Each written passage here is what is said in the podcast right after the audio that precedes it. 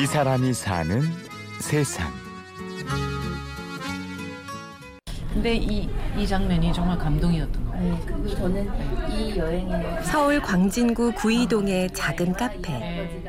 주부로 보이는 대여섯 명의 여성들이 책을 읽으며 이야기를 나누고 있습니다. 식구 쪽 그리고 생수도 조금 사고 내가 마실 사이다 한 온화한 미소와 차분한 목소리로 젊은 엄마들을 리드하고 있는 이 사람.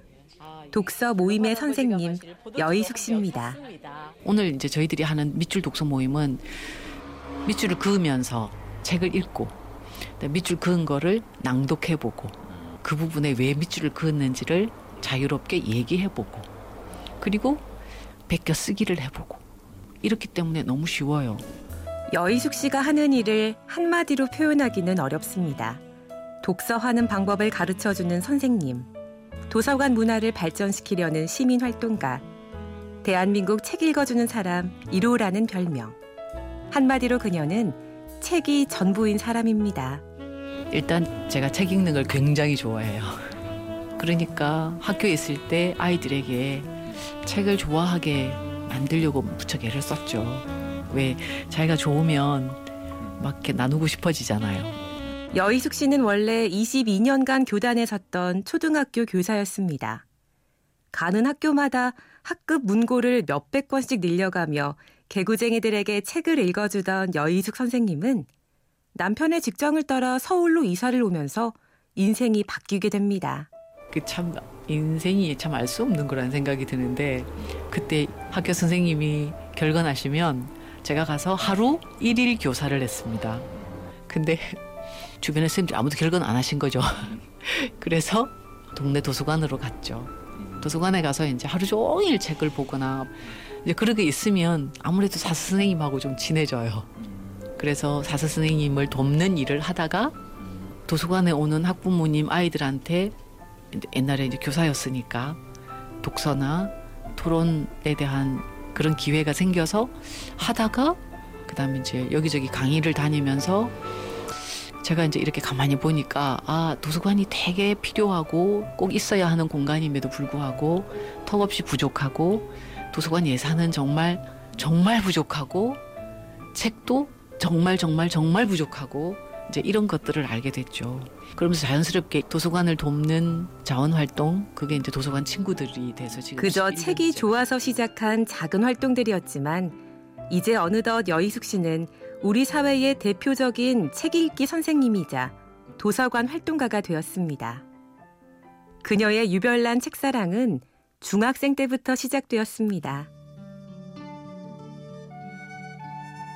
시골 중학교니까 그때 제가 운이 되게 좋았어요. 우리 담임 선생님이 서울에서 사범대학을 졸업하고 첫 발령을 받아오신 분이셨어요.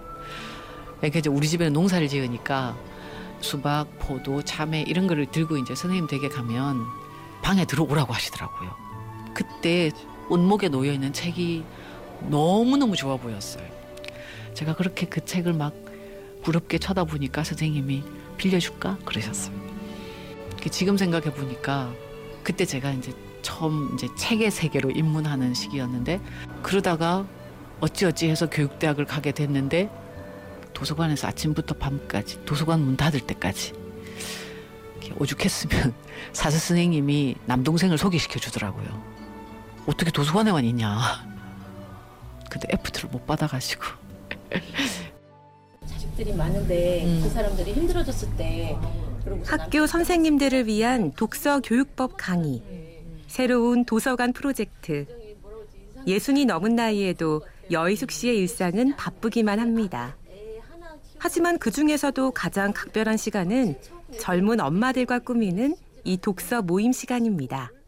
어떻게 이런 보석 같은 책들을 내가 읽을 수 있을까? 정말 겸손해지고 어, 다시 사는 것 같은. 아이들 키우느라고 정신없이 살았었고 또 뭐 시댁도 그렇고 아이, 보통 엄마들이 다 그렇거든요 비슷하거든요 그랬는데 이제 선생님이랑 첫 모임을 가졌는데 어 그때 당시 좀 울었던 것 같아요 제일 좋은 거는 어제의 나와 다른 오늘의 나를 만날 수 있는 것 같아요. 그러면 내일은 또 더 다른 나를 만날 수 있겠다라고 하는 그 기대가 굉장히 이 멋진 일이라고 생각이 들어요. 그런 걸 사람들이 다 경험해 봤으면 좋겠어요. 여희숙 씨는 요즘 독도 경비대에게 책을 보내주는 독도 도서관 프로젝트로 몹시 바쁩니다. 그것만이 아닙니다. 책으로 세상을 행복하게 만들고 싶은 여희숙 씨의 꿈은 끝이 없습니다. 그 옛날 옛날부터 막 노래를 불렀었는데 템플 스테이라는 말 했잖아요. library stay를 해보자. 그 휴가를 피서지로 가는 게 아니라 도서관이 있는 곳으로 와서 책도 보고 뒹굴뒹굴거리기도 하고 맛있는 것도 먹고 하는 그런 곳이 대한민국 어딘가에 한 군데쯤 있으면 좋지 않을까 그런 곳을 하나 만들고 싶어요. 한번 꿈을 꿔보고 있는 중입니다. 이 사람이 사는 세상. 지금까지 취재 구성의 한재희, 내레이션 임현주였습니다.